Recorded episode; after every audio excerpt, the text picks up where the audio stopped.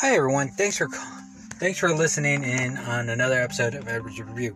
My God, we're in the second day of October, and I can't believe how interesting that things are happening. So, uh, just to continue a kind of a trend, so to speak, uh, I'm just doing like the kitty and friend family friendly movies first before I hit the uh, in depth of the hardcore gore and horrifying ones that we have. So, uh, just to uh, keep it rough, uh, last episode I did mention that uh, it's a near dear in my heart. This too also is a near dear in my heart because this was back in uh, 93, 91, and dear God, it's been like 30 years. My lord, I think. Uh, the movie I'm talking about is The Nightmare Before Christmas. It's classic, and there's always a debate on whether or not it's uh, two holidays in one. But uh, I'll get to that and that as well. So, uh, of course, uh, we are. If some of us know that movie, it's plain and simple. It's definitely good. Uh, I, for one, had the pleasure of meeting uh, both the hero and villain of the movie, uh, Chris Sarandon, and the gentleman who voiced and uh, partake in singing uh, his lines of Oogie Boogie. Uh, which, by the way, they're both fantastic talents. They are amazing actors. Uh, especially uh, Chris Sarandon, whom I've seen in many films uh, prior. Uh, even he did a uh, cameo role uh, for the remake of the classic 1980s Fright Night. Um, that that will be somewhere down the line later, but I'm not going to get into it. So to kind of recap for those who may not have seen it, but um, do want to, do you guys go right ahead you can definitely find this uh, like Hocus Pocus uh, on Disney Plus uh, because it's a Disney property. And uh, in case if you do or have found the copies of, uh, usually you find it in your local uh, popular stores. I'm not going to name them because you know who they what they are or who they are. So uh, if you have a copy on it VHS, you're a classic person. Uh, if you find it in DVD, and not the classic, but you find it in Blu-ray, uh, you're still classic because either each version it's perfectly fine. Uh, there's always a telling of about Zero's nose and all that, but even so, I don't want to digress. So just to recap, uh, in a way we begin the movie of how many holidays that we've seen. Uh, we've seen uh, St. Patty's Day, Thanksgiving, Easter, uh, and above all, uh, both Halloween and Christmas is almost exactly, if I if I have to say it like this, it's exactly almost exact opposite of one another. So it's kind of like uh, opposite polar, which is totally fine. It's totally okay. So. Um, so we open the door to Halloween, which we are captivated of what's going in that world, and of course, uh, Halloween, Halloween Town, in a way, is you know the nice cheap ghouls that are uh, living in there. There's the creature, werewolves, uh, vampires. You know, standard classic uh, horror monsters, as well as uh, witches and black cats and uh, of of course uh, Jack Skellington, the Pumpkin King of Halloween, and uh, of course the mayor uh, with his uh, two-sided face. No, literally, he has literally two faces. It's just uh, it's a lovely character if you just ponder upon that and of course you know we we can't go anywhere without trick-or-treaters. Uh, i'll get to that later in the movie. But of course we get ourselves a wonderful blast of jack skellington coming in and being his own way of theatrical and theater like uh, quality of showing he is still the king but he's getting he's getting weary. He's getting tired of the same old thing because he's constantly doing it year in year out year in year out. It's basically just like if you're doing your 9 to 5 job and just constantly like do the same thing over and over and over and over with no change. So, this gives our character the sense of morality and conscience because he's he keeps doing this. He's planning the same old thing over and over, and he he doesn't know how he can top himself off every single year, uh, which gives him down in the dumps. It's in, it's in, in a way a form of depression, uh, if I have to say it like that. But uh, it's not really depression. It's just it's it's basically doing the same old thing over and over, and it's it's very you know it's very weary. And of course, we meet our uh, supporting cast of Sally and uh, Dr. Frankenstein. Uh, basically, it's a side story that she wants to get out in the town, but he doesn't want to because uh, this this relationship is kind of like an overdeveloped, uh, over uh, protective father watching over his young young child, his young ward, in a way, and this child wants to go out in the world. It's basically um, it's basically an overprotective parent, like I said, uh, watching over a child who's ready to go out into the world. Of course, you know, one overnight, and the mayor's trying to figure out where is Jack.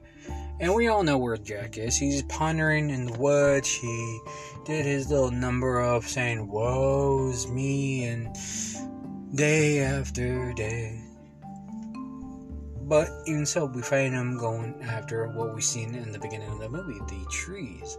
The trees uh, symbolizing the uh, holidays that we are in on certain things. And these are like uh, portals, in a way. You know, you just step into a door and then you come out into another plane of existence, so to speak. And of course, he finds himself landing in Christmas Town.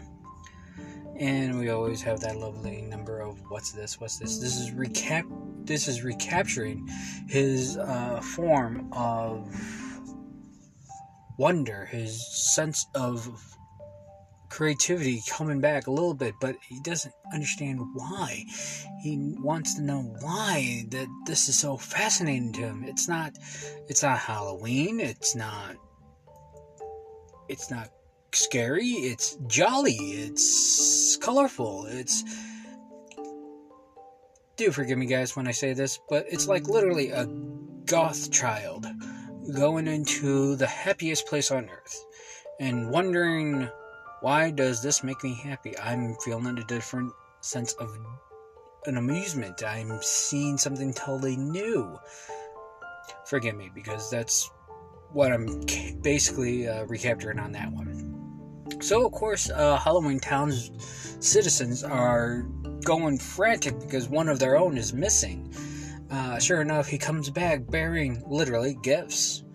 Uh, this is gifts uh, that he acquired over at Christmas Town, uh, which gives them the idea that hey, maybe we should think of what is this? This is a whole new story and all that. But uh, Jack sees this as a scientific reason of wondering why am I seeing this? What's making me want to do something? Now, this is what I would like to call the uh, internal character turn hero to villain, so to speak. Because even though his intentions were, and I'm going to quote this, his intentions were doing something totally new, but not in a sense of changing who he is, but he's trying to change how what he do or does uh, to break out of his little rut. So, of course, uh, he he plots on taking over Christmas by replacing Santa with him. And of course, you know we're seeing almost a play-by-play of of who who what what uh, elves make toys, the citizens of town, Halloween Town making toys of their own version. And then before that, uh, Jack has literally assigned everyone uh, many things to do. In particular, the trick or treaters, which is Lock, Shock, and Barrel, which fantastically voiced uh, by uh, none other than uh, Danny Elfman, who also sings for Jack Skellington, uh, instead of portraying the role of Jack Skellington, uh, which Chris Sarandon has portrayed uh, the voice talent of that one as very well. But uh, we also have Paul Reubens. Paul Rubin for those who may not know who he is, uh, he's literally uh, a famous 80s person, personality actually, and uh, he is best known being uh, Pee Wee Herman. Uh, back in my day, Pee Wee was like huge. He was popular. I think I had one time the toy. Uh, sadly, it's gone. And I believe Shock uh, the girl witch in in the movie is voiced none other than Catherine O'Hara. Now, keep in mind, guys, uh, I said uh, from earlier uh, episode that we're going to hear about her. Yeah, this is one of those characters that I want to talk about because she portrays this very well. Uh, of course, you know, Catherine O'Hara is literally uh, one half of Eugene Levy in the uh, series. Uh, sh- well, okay, I'm to apologize because it's Sheesh Creek. I don't want to say the actual saying because it sounds like a bad word. But uh, it's that series with Eugene Levy, his son uh, also was in the series, uh, and she's the mother of the group. So back to the movie. Uh, they were tasked to kidnap Sandy Claus, uh, according to Jack, and bring him to Halloween Town. Uh, which means that there's no harm, no foul, just hold him until, you know, the Christmas delivery is done. But of course, uh, in, in this twist of events, and this is Halloween Town. There's no surprise about that. Then Lock, Shock, and Barrel decide, like, okay, we'll hold, we'll hold him, and then we'll feed him to Oogie Boogie. Now that's the twist. so, of course, uh, chaos ensues. Uh, all of completion is done. Uh, Jack told Sally that to make his costume the way that the design he put together for it and uh, as upon completion, we are introduced to Santa Claus, which is a lovely plump gentleman with a white beard, red coat, with white fur on it. Of course, the traditional uh, standard of the uh, jolly old Saint Nick, literally. Um, but Jack only realized that there was only thing that he never had, and he took uh, Santa's hat as a symbol of completion of his costume, which is, uh, if you want to put this in some sort of uh, Freudian role, he is taking over the character as the character witness uh, a disaster, in a way. So, of course, they're all getting prep and ready, and Sally is just going to find a way to sabotage the takeoff by uh, putting some fog mist in the uh, water supply. Of course, you know, knowing the monsters, it's not as deadly as it looks, but it does give a thickness of fog uh, around the area, and there is no way of knowing until, of course, the beloved ghost dog, Zero comes in and shines the bright way. Now it's a minor uh, minor convenience, but even so, Zero's nose was so bright. Yes, I'm quoting one line from Rudolph. Uh, so it cut through the fog for Jack to fly through. To uh, sum it up, there, there's a lovely number uh, that Oogie Boogie sings while he's somewhat tormenting Santa, but at the same time, he's playing with Santa. And we are introduced of the near rescue that Sally's putting together, uh, but fails. And then we see ourselves watching Jack delivering all the uh, Halloween presents and how they come in alive to terrorize the kids. Kind of traumatizing try kind kind of traumatizing them on a Christmas day, so that's a terrible thing to think about.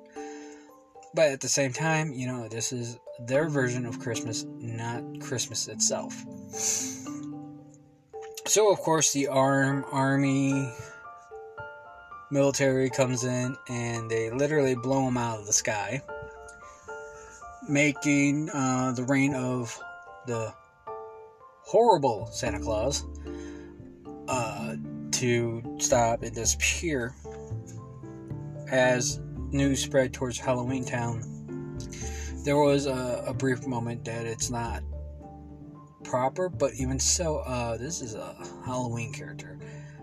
Um, blowing them out of the sky is not gonna stop this person. It's just gonna make them come to their senses like, this wasn't what I had intended. This is not the plan that I wanted. I wanted to spread joy. But it turns out I am a Halloween person. I spread fear.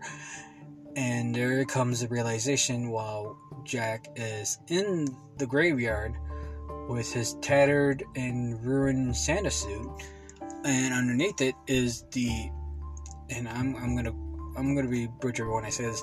Literally, Superman himself out of the costume to bring his own costume, um, proving that he is the Pumpkin King, and he's feel revigorated and he feel re- revitalized of knowing that this can scare people now.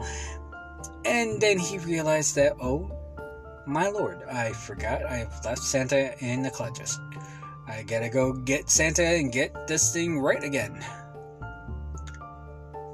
So, of course, you know, Santa is being, you know, detained with Sally in Oogie Boogie's lair. And Jack realized that what he's done, it was terrible, it was bad. So, uh, in a confrontation part, he confronts Oogie Boogie and he doesn't like what he's done to Santa, and he's trying to free him, but Oogie Boogie doesn't like that plan, so he's trying to eliminate Jack in his lair. And even though it's a failed attempt, it was a failed moment where Oogie Boogie has a loose thread where Jack just found the vulnerable part, and he literally pulled the stitches, which ends Oogie Boogie uh, underneath the feet of Santa. So, um, to somewhat set things right, even though Santa is a little mad at Jack, he is understanding a little that he wants to put things right, but at the same time, if he wants to do that again, he has to talk with the other holidays, so it's not just, you know, not just the same old thing, it's just the one single thing, you know? So, of course, Santa and Lickety Split and all his jazz to fix things right. Whereas uh, the townsfolk thought that Jack was dead, comes back uh, among the group and cheerful and cheer, leaving us with a happy ending, so to speak, with Santa spreading snow in Halloween Town wishing everyone happy Halloween and Jack saying Merry Christmas, which gives us the traditional mutual holidays between one another. And of course, uh, we find our hero who turns from villain to hero again, and his supporting cast, which is Sally. Embrace on a snow-filled curled tail heel hill as we fade to black. Now, um, for those who were wondering if this was a Christmas movie or a Halloween movie, uh, this is where I become neutral. This is where I, I become biased or non biased or, you know, something that is in the line of being, you know, agreeable but not agreeable. And in my opinion, uh, it's actually both. I mean, there's aspects of Halloween, and then we have aspects of Christmas, and they're both enjoyable to watch on either side of the season holiday right there. And of course, you know, you can't just automatically think like, "Oh, come on, there's more aspect of this side and then that side." No, it's almost like equal. Tim Burton literally had an idea and he thought it through. Which this is a painstaking uh, reminder that if you do stop motion or clay animation, uh, it does take a while. Uh, it, it is a painstaking uh, process that you have to not only take, uh, well, back then, uh, this is where you take the footage little by little instead of just taking a photo. I'm thinking a photo, but it's personally to me, it, it seems to be uh, kind of long for the animation to be filmed one stop at a time and then brought into the film reel as a single style image and just keeps rolling, rolling, rolling, rolling, rolling. But then again, it works. Uh, this is not Tim Burton's first go around of stop animation.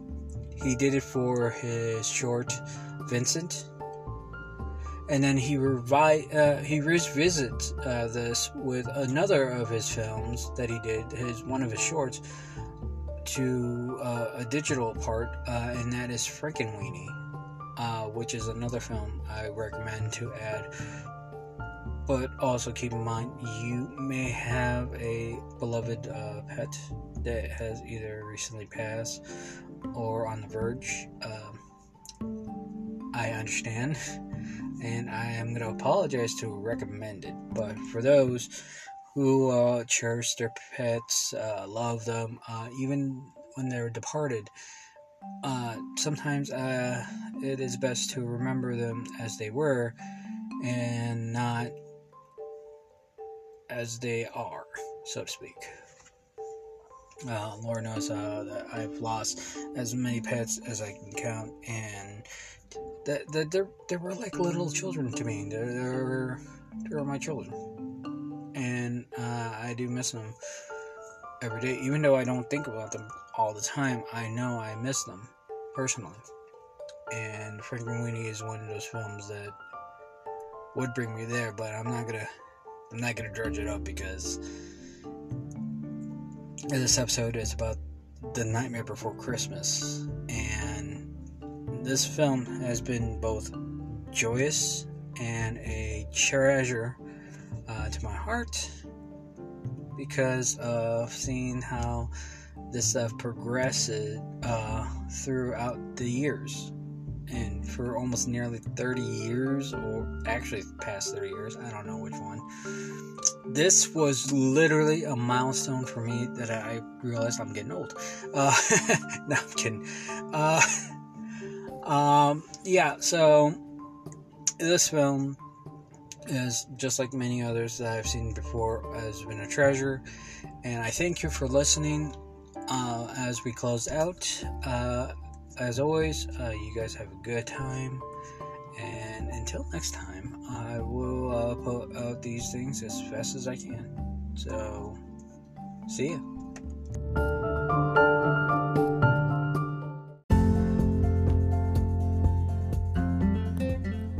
Hey guys, I want to thank you for uh, listening uh, to my podcast. I'm also know, known to be over at not only Spotify, but as well as. Oh, wow. I'm also on Spotify, Breaker, uh, Google Podcasts, Pocket Casts, and Public uh, Radio Public. So yeah, if you guys uh, want to keep on listening, uh, besides me covering certain stories, uh, just shoot me a message on my review page uh, over at anchor.fm slash uh, forward slash Edward dash Castro five. That is uh, C A S T R O, and as a joke, no relation.